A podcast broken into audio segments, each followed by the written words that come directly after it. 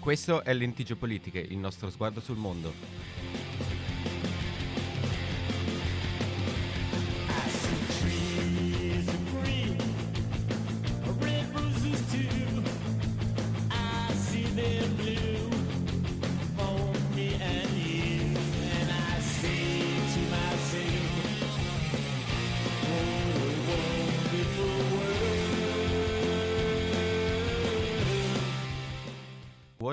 Buongiorno, ben ritrovati. Buongiorno. Buongiorno. Buon lunedì mattina. Allora ragazzi, questa mattina ci sarà una novità, nel senso che è stato il mio compleanno ieri, 20 febbraio, ho fatto 24 anni. Momento di egocentrismo, Esatto. di attenzione. Tutte le Cioè, attenzioni su di me. Crisi ucraina, ieri è stato il mio Compleanno. compleanno. No, per dire che egoisticamente non mi sono, non ho avuto il tempo di preparare la puntata e quindi oggi in radio parleranno Mick e Silvia. Però in maniera molto Ciao. spavalda sei comunque venuto.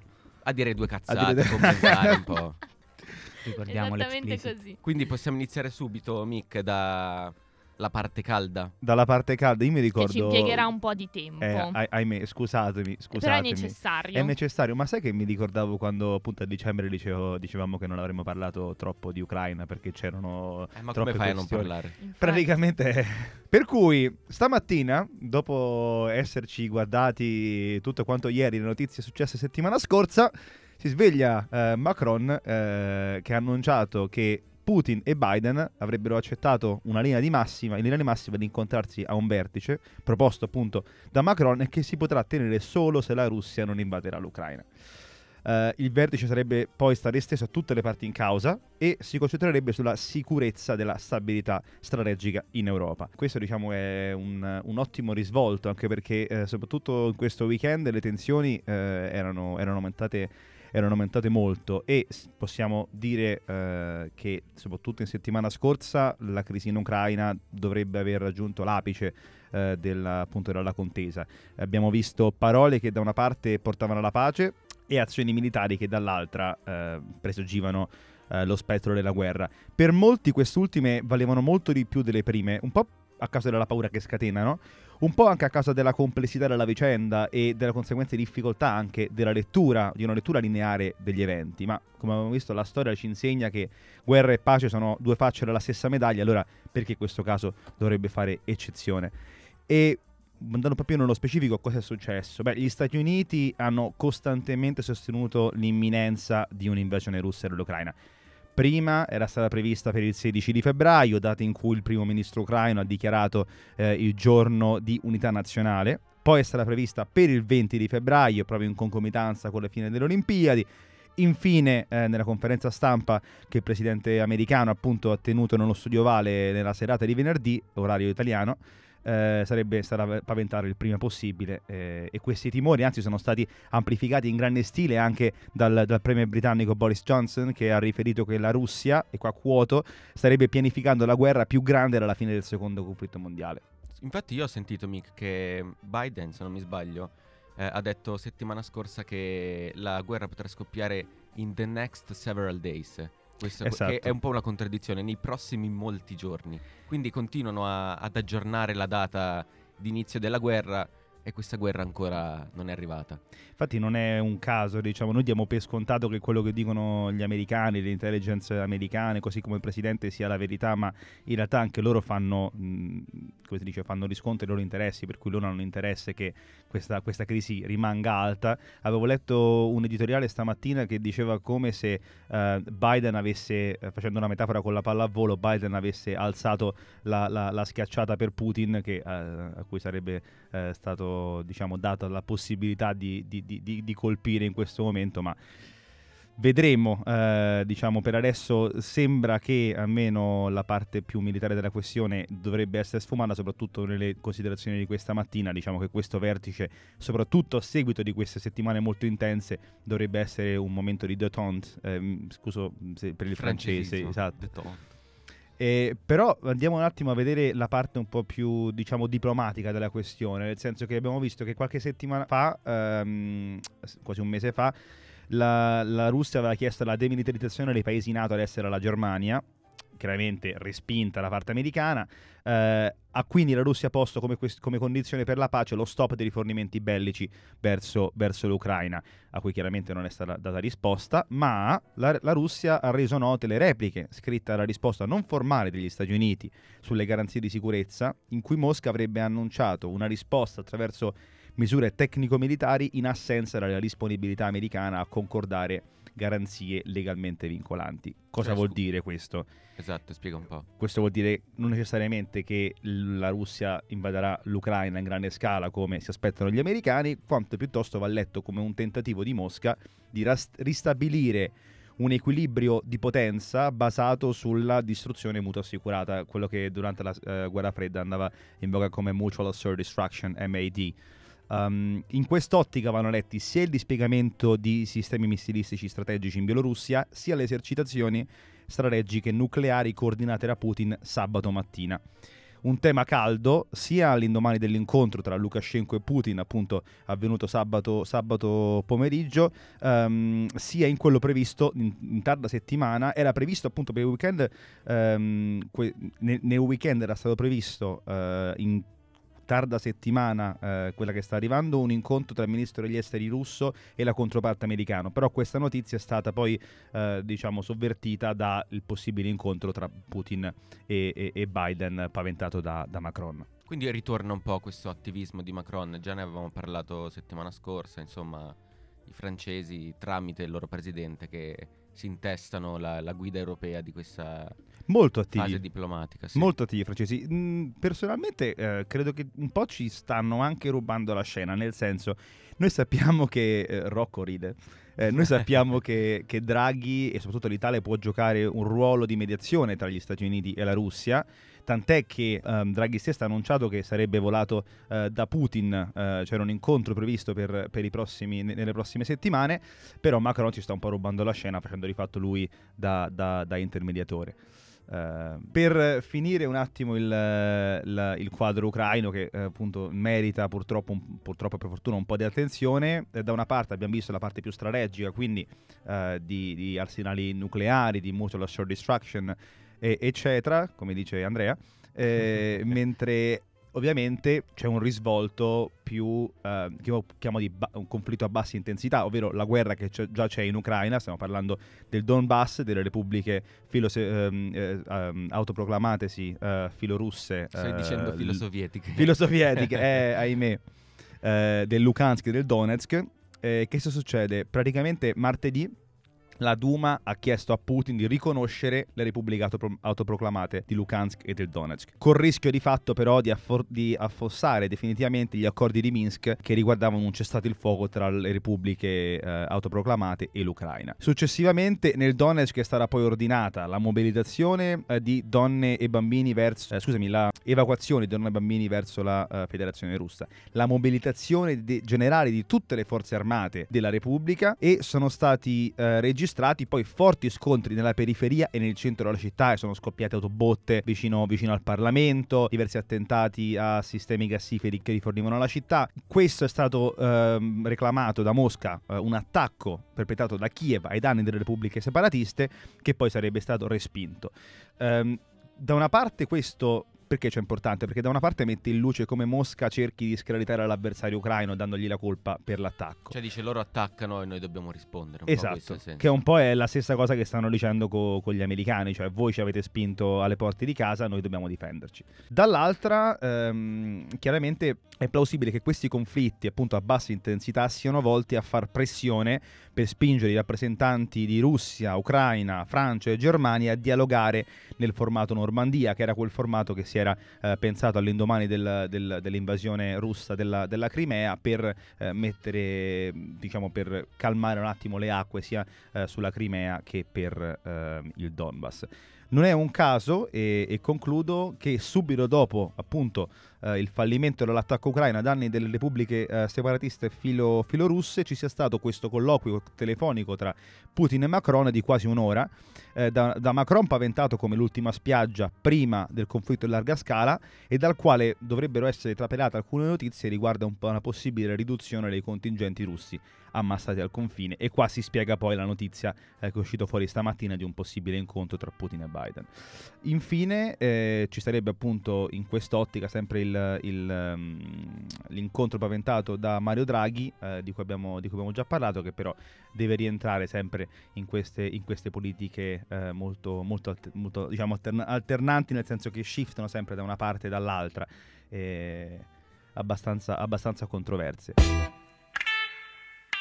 Ehm, c'è Rocco che mi sgrida perché parlo lontano dal microfono.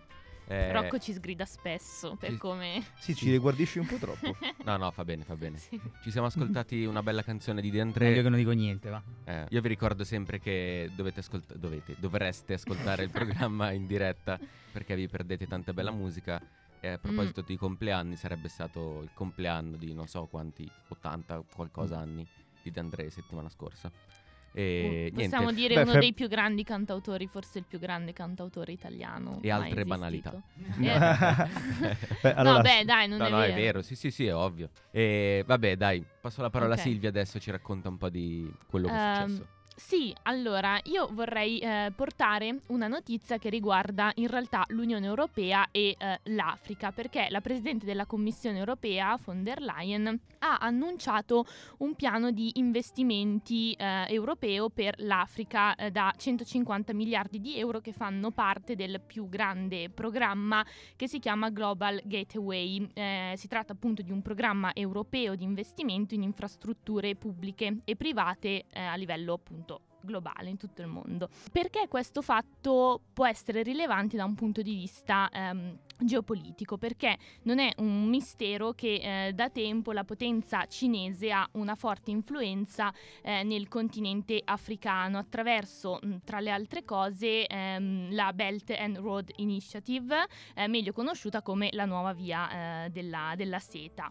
Tenendo conto ehm, di questo, i fondi del Global Gateway indirizzati all'Africa sono da interpretare come il tentativo da parte dell'Europa, possiamo dire anche Stati Uniti, si può, Sì. attraverso l'Unione Europea, più o Un meno. po', sì. pochino. Anche loro Dice- c'hanno i- diciamo che gli Stati Uniti hanno, hanno il loro modello alternativo al- alla, alla Belt Road Initiative che dovrebbe essere Build Back Better. Ah, sì, Ah, sì. Fatto sta che sicuramente gli stanno simpatici chiunque Esatto, Contrasti, cinesi. esatto. Comunque fateci caso, cioè la Cina ha Belt, eh, Road Initiative, Bri. eh, la- la- appunto gli Stati Uniti hanno questo Build Back Better, eh, poi ci stanno gli inglesi che si sono inventato adesso Global Britain, eh, Mhm. noi che ci siamo inventati Global Gateway, tutti quanti globali ma forse i loro interessi non sono tanto globali, voi che Mm, dite? No, infatti.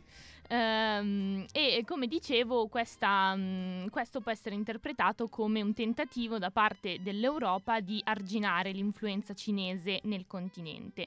Un continente, quello africano, che si fa sempre più teatro di competizione tra grandi potenze. Quindi diciamo che la volontà europea è quella di contenere o provare a contenere la Cina, ma il rischio è che questa strategia sia mh, inefficace. Abbiamo già parlato qui a lenti geopolitiche dei limiti ehm, del- dell'Unione Europea in quanto confederazione di stati che quindi non è in grado di avere una politica estera comune perché gli interessi degli stati membri sono sempre più forti e prevalgono sempre rispetto a quelli mh, comunitari. Allora ti chiedo Silvio una cosa, scusami.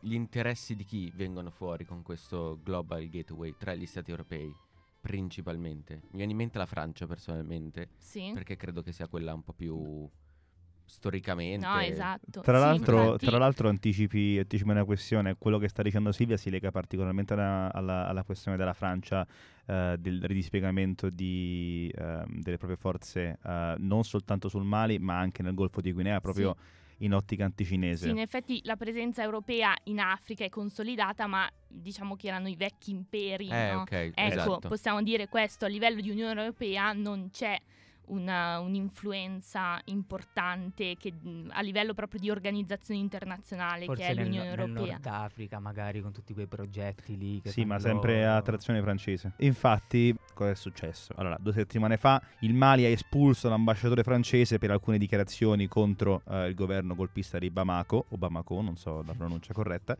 Eh, la Francia ha quindi appunto annunciato che in Mali non ci sono più le condizioni per continuare le operazioni militari Barkhane e Takuba, di cui anche noi eh, italiani prendiamo, prendiamo parte.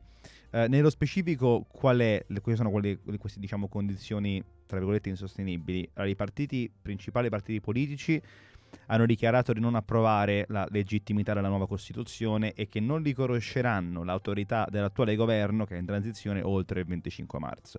Quindi queste crepe interne al paese potrebbero riportare il paese nell'abisso più di quanto non lo fosse prima tra eh, gruppi terroristici, infiltrazioni criminali, chi ne ha più ne metta, il Mali è in, in gergo internazionalistico si dice quasi come la Somalia uno stato fallito, un failed forse state. Un po' meno della Somalia, però...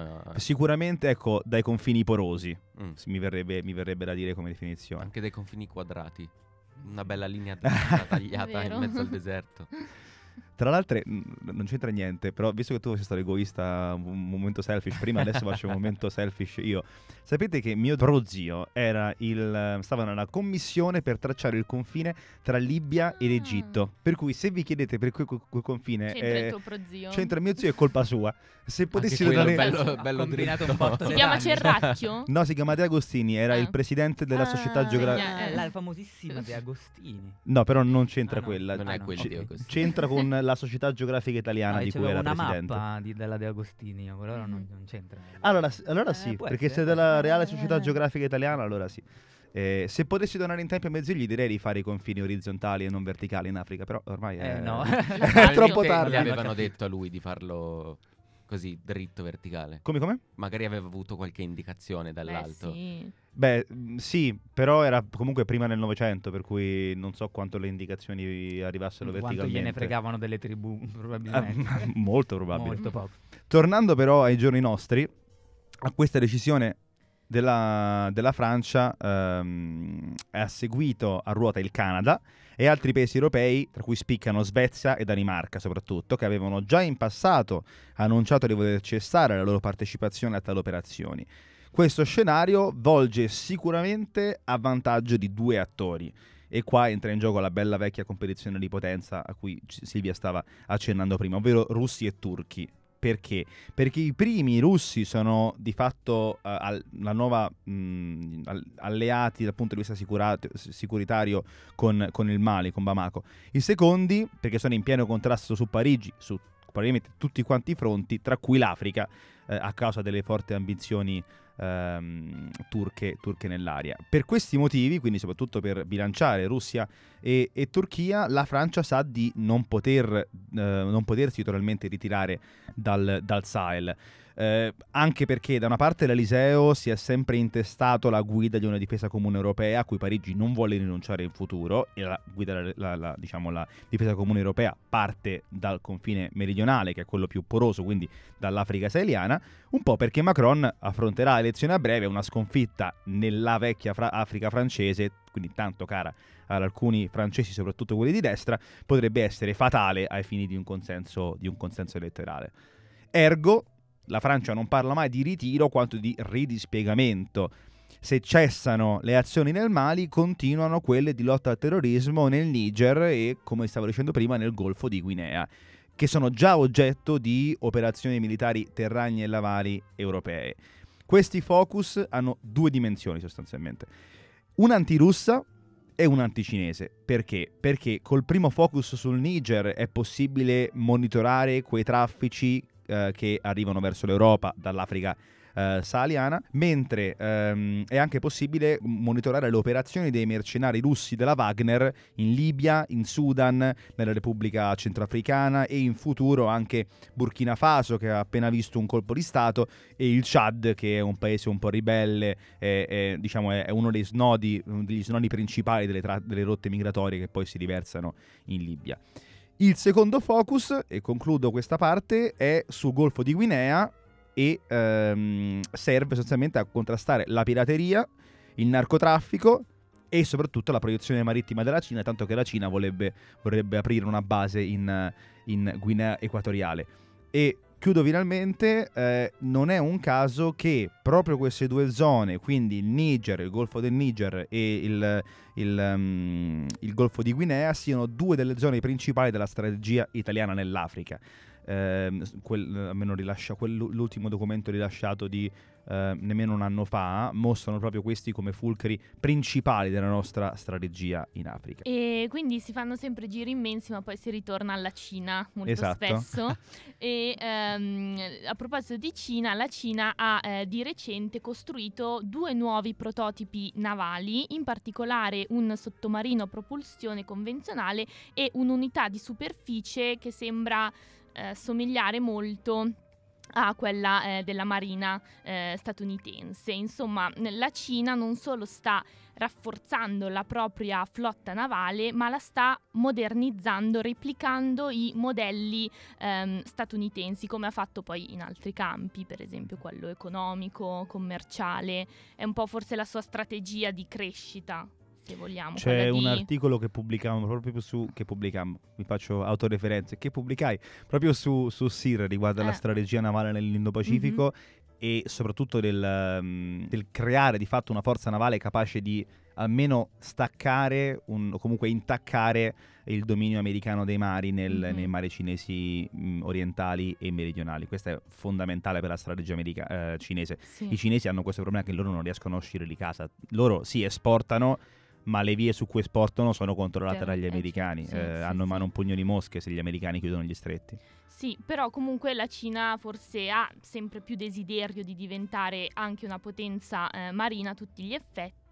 E ehm, perché? Perché comprende benissimo che per competere ehm, con gli Stati Uniti è necessario essere più forti su- sotto tutti i punti di vista, no? a tutti ehm, i livelli, ma anche perché se la Cina ha veramente degli interessi strategici in diverse aree del mondo, come in Africa, come dicevamo prima, ehm, allora eh, ha bisogno di una flotta navale che sia moderna, che sia al passo con l'altra grande potenza e eh, che non si limiti a una forza di tipo costiero, no? Esatto. Anche se eh, non- è vero che è importante spingersi sempre più in là per una grande potenza, però non bisogna mai staccare gli occhi da casa, diciamo. Quindi in questo caso il mare cinese e Taiwan. Anche perché a casa cui- c'hanno un bel po' di Eh, preoccupazioni sì. i cinesi. In gergo credo che si dica Blue Water Navy, una flotta d'oltreoceano, Mhm. per cui disponi- può avere la disponibilità di proiettare potenza oltre, diciamo, il proprio giardino di casa.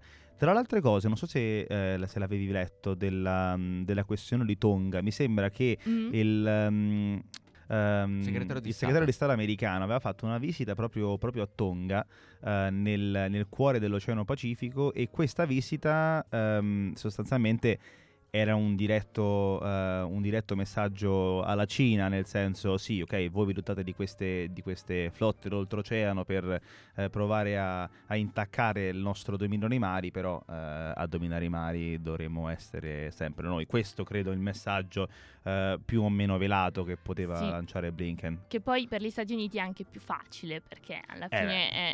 Hanno 11 portiere Hanno- nucleari, eh, invece livello 2-3 quelli cinesi. geografico, cioè la Cina è- confina con tantissimi stati, mentre la- gli Stati Uniti non confinano con, a parte a nord e a sud, no? Ehm, a est e a ovest non confinano con niente praticamente, se non appunto con il mare.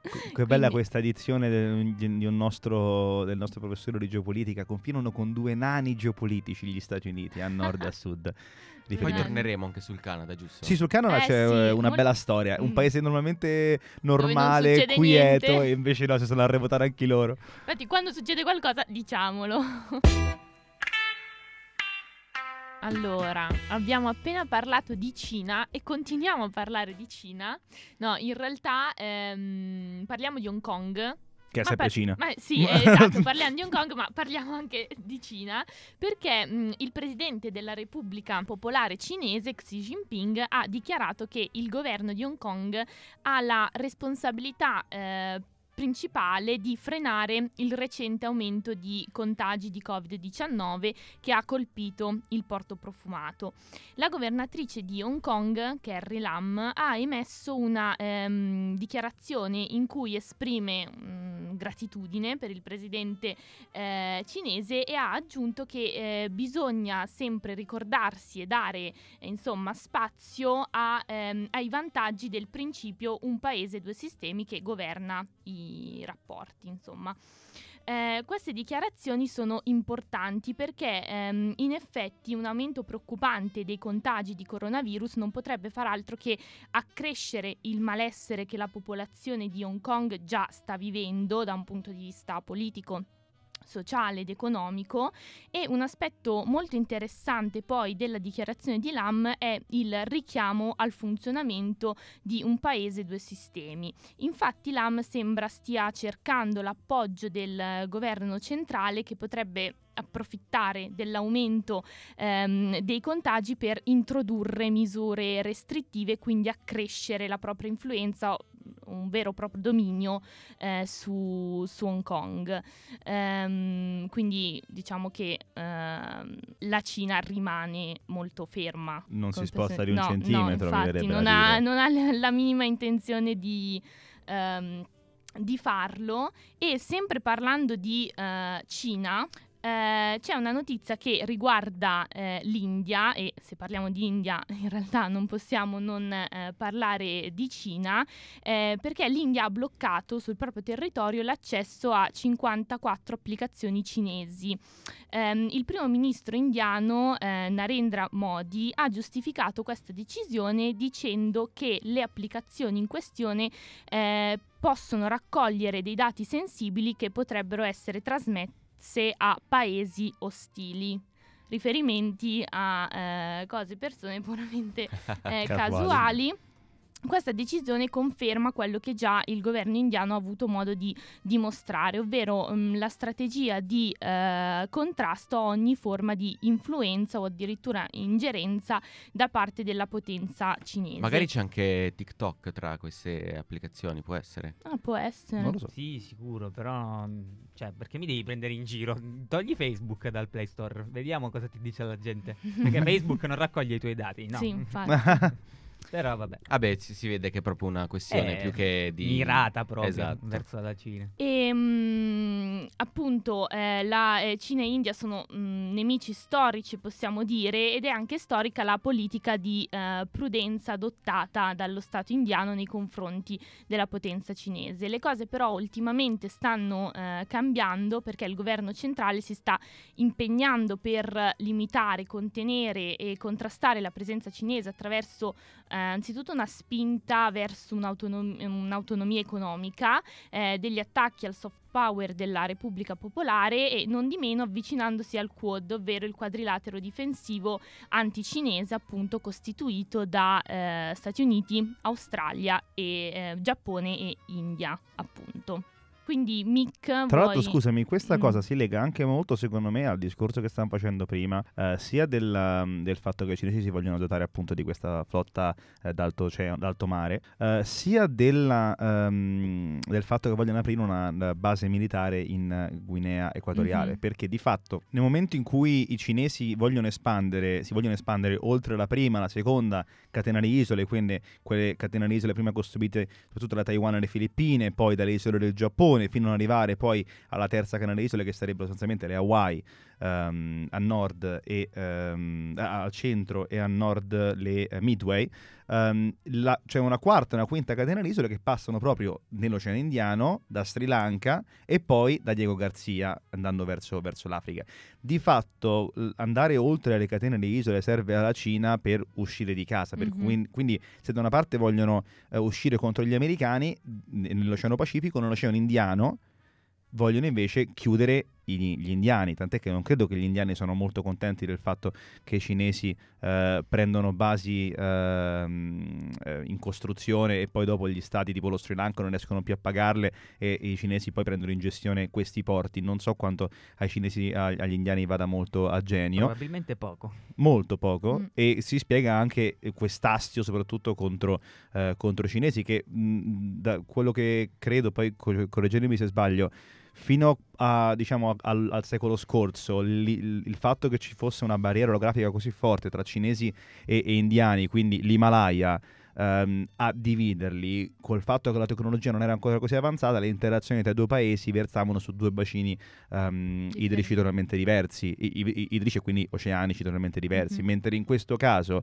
aumentando le interazioni marittime, aumentano anche gli scazzi, soprattutto nell'Indo Kush e nell'Himalaya. Sono tecnico. direttamente proporzionali. Sì.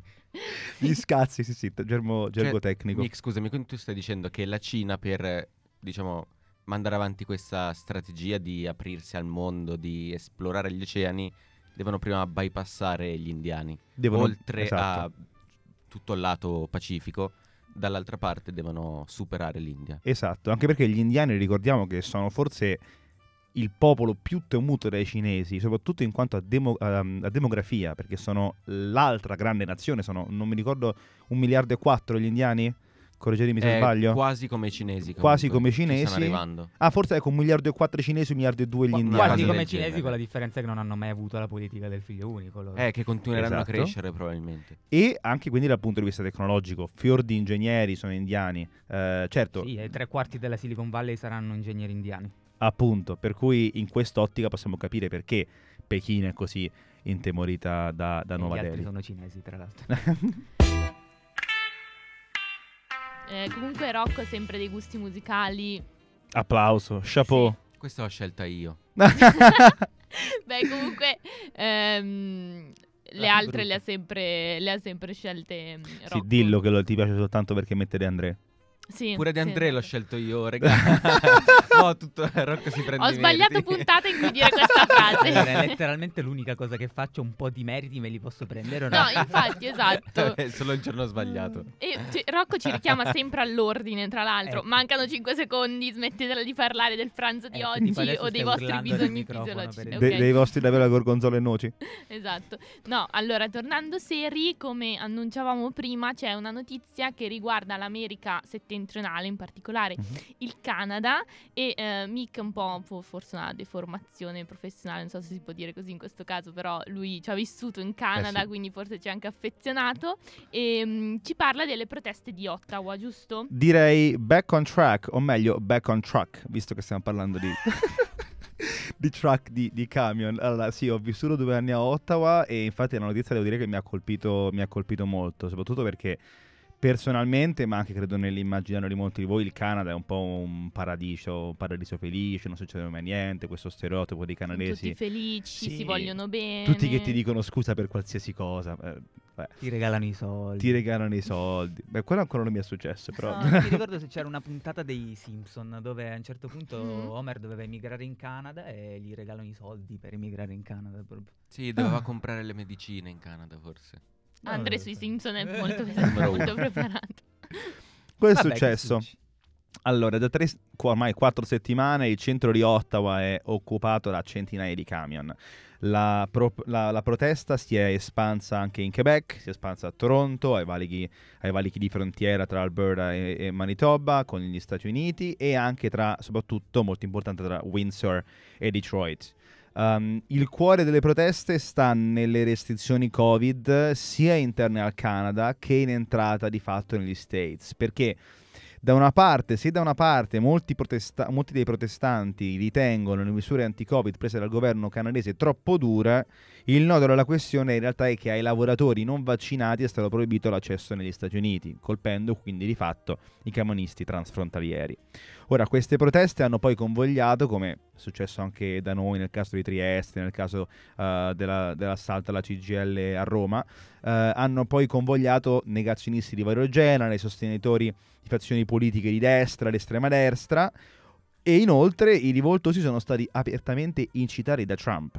Da figure come il governatore della Florida o il procuratore generale del Texas che l'hanno addirittura invitati a finanziarli raccogliendo oltre di 8 milioni di dollari e testate come Fox News li definiscono freedom fighters e loro stesso loro stessi si definiscono the freedom convoy, cioè il convoglio de- per, la, per la libertà. Ma pure lo stesso Musk sentivo che si è spinto in una delle sue sparate solite dicendo che eh, Trudeau si sta comportando come Adolf Hitler. Ah, eh. Così, dal Si nulla. assomigliano, sono molto Sì, uguali, sia sì. come Sì. fisicamente che come carattere, che Mm. come soprattutto orientamento politico. fisicamente. E niente, ovviamente il post è stato cancellato dopo due minuti, ma come ben sappiamo quando posti una cosa su internet... eh, Rimane per sempre. Soprattutto se Sì. sei Elon Musk. Esatto. E allora, cerchiamo di capire perché sul piano interno è importante questa cosa. Allora, l'attenzione è salita talmente tanto da obbligare il sindaco di Ottawa, Jim Watson, e poi il primo ministro dell'Ontario, Drug, eh, Scusa, com'è che si chiama? Jim Watson. Watson. Watson. Ah, Jim non l'avevo capito. E dai, elementare. Watson. Watson. Jim Watson è poi il primo ministro dell'Ontario, eh, Doug Ford, a dichiarare lo stato di emergenza. Non solo, ma ehm, notizia molto recente, eh, queste proteste hanno addirittura portato il capo della polizia di Ottawa a dimettersi. La protesta è stata finora relativamente fa- pacifica, ma non sono mancati atteggiamenti irrispettosi, soprattutto alla tomba, alla tomba del milite ignoto canadese, eh, o comportamenti aggressivi verso altri concittadini del centro di Ottawa. Tra le altre cose, ehm, pensate che quando sono stato a Ottawa, sono passato di fronte alla Ah, sei tomba... stato ad Ottawa? Non si era capito? un giorno sono passato di fronte alla tomba dell'Emilio Ignoto e c'era Mattarella che stava portando, porgendo i saluti Parkour. al eh, parkour.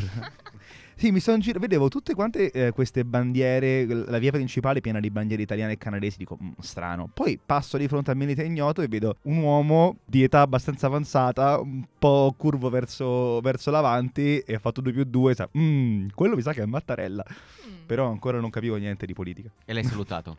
Eh, no, ero in macchina, ahimè Ah, Ok. però sarebbe stato molto, molto bello.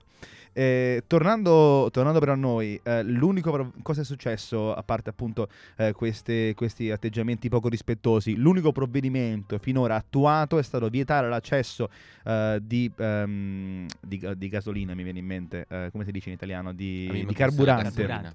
Di carburante Nell'area delle proteste per far sì che la protesta si spegnesse al finire appunto del carburante. Probabilmente però questo provvedimento eh, è stato facilmente eluso dai protestanti visto che la sproporzione tra forze dell'ordine e manifestanti era, era alquanto, alquanto importante. Ad ogni modo è giusto ricordare però che i protestanti e affini eh, rappresentano meno del 10% della popolazione e visto che il tasso di vaccinati con almeno una dose è maggiore dell'84%, per cui comunque si tratta di veramente una percentuale esigua. Ora vorrei fare un piccolo paragone con una cosa che è successo a novembre, ovvero c'è stata una simile protesta scoppiata per mano della comunità aborigina, spero di pronunciarlo bene, uh, Wets- Wet'suwet'en, eh, a nord di Vancouver in opposizione alla costruzione di un gasdotto che da Dawson Creek portava verso Kitimat sul- sull'Oceano Pacifico. Ora, la protesta in quel caso è stata soppressa in tempi rapidissimi, mentre una simile ingerenza del governo canadese non si è verificata appunto per le attuali proteste ad Ottawa. Da una parte c'è sicuramente il fatto che a protestare sia la maggioran- una maggioranza intesa come parte del ceppo dominante canadese, ehm, questa cosa la rende, la rende la repressione molto più difficile. Dall'altra è possibile che il governo canadese non voglia dividere ulteriormente il paese, visto che ormai siamo nella fase calante della pandemia e che quindi le misure restrittive mh, sono, diciamo, tenderanno a, a diminuire. In tutto questo, dulcis in fondo, arriva il comportamento americano, che appunto abbiamo visto eh, il governatore del Florida e del Texas eh, ehm, a, a incitare appunto i, i manifestanti, così come Trump, così come Fox News ha coperto la notizia. Eh, il comportamento degli americani è in realtà figlio della tempesta politica che si è abbattuta soprattutto negli ultimi anni negli Stati Uniti. Eh, di fatto eh, la, tra- la tranquillità del Canada insieme al Messico, come dicevamo prima con Silvia, i due nani geopolitici, ehm, il, il fatto appunto che, che, con- che confini con Nada- Canada e Messico e con gli oceani ad est e a ovest era ragione del vantaggio geografico americano sugli altri competitori, quindi Cina e Russia. Ora, che senso ha per gli americani fomentare maggiormente le proteste in Canada se questo poi li porta a un tornaconto negativo? Non solo, ma questa cosa accade mentre la componente ispanofona negli States si è attestata attorno al 20% della popolazione. E sicuramente questo non può portare a nulla, nulla di buono, nel senso tu hai quiete a nord e sud, niente, a sud la quiete ce l'ha un po' di meno perché comunque il- il- il, um, la componente ispanofona aumenta sempre di più, se a nord potevi avere un po' di quiete, no, decidi di stabilizzarlo ancora di più, tanto poi ti ritorna indietro. Io alcune volte gli americani non li capisco davvero. Beh, però questo forse è un caso particolare, comunque una Trump e affini che sembrano ragionare in termini più ideologici che strategici. Cioè, Certo, non pensano a lungo periodo al fatto che il Canada possa dare fastidio agli Stati Uniti, dicono ah, voi siete amici miei e dovete protestare. no, no, sono assolutamente d'accordo, d'accordo con te. Ma Peccato poi i camionisti non- portano merci che sono da una parte comprate ma dall'altra anche vendute agli Stati Uniti, quindi Esatto. comunque sono problemi che arrivano anche a loro in un contesto in cui ci sono già problemi di rifornimenti, perché abbiamo visto come in tutto il mondo c'è stato questo periodo di casini con le catene Sì. di montaggio E varie che continua comunque. che Che, continua e questa protesta dei camionisti nei confini tra l'altro appunto tra eh, Stati Uniti e Canada non va sicuramente ad aiutare questo già problema Di di rifornimenti. rifornimenti. Mi ricordo a dicembre, novembre, quando il gradimento di Biden era molto basso, uno dei motivi era appunto l'inflazione alta, il fatto che gli americani non riuscivano di fatto a mettere le merci dalle navi su treni e poi a portarli nel centro degli Stati Uniti. Ecco, se l'inflazione è là e schizzata alle stelle, non oso immaginare con questo blocco eh, dei transfrontalieri tra Canada e America come devono stare le, eh, le rispettive inflazioni, sia americana ma anche quella canadese. Sentivo, sentito un mio amico proprio per questa, per questa notizia e mi ha detto che i prezzi sono aumentati un botto in Canada. Davvero tantissimo. già alti, tra l'altro. Esatto. Vabbè, dopo questa mh, sparata su Canada, Covid, eh, temi che non ci toccano spesso, direi che possiamo chiudere oggi. Abbiamo Abbiamo- finito? Oggi abbi- per oggi abbiamo, Abbiamo dato. raccontato Ottimo. abbastanza, Siamo stati abbastanza bravi con l'orario, dai. Sì. Sì. più o meno. Ce Ma la siamo sì. cavata. Meglio di altre volte. Rinnoviamo ancora gli auguri ad Andrea, al nostro Grazie ottimo mille. vicepresidente. Ringraziamo Radio Statale come al solito. Sì, per lo spazio che ci dedica. E ringraziamo uh, What a Wonderful World per queste notizie di cui dobbiamo sempre parlare.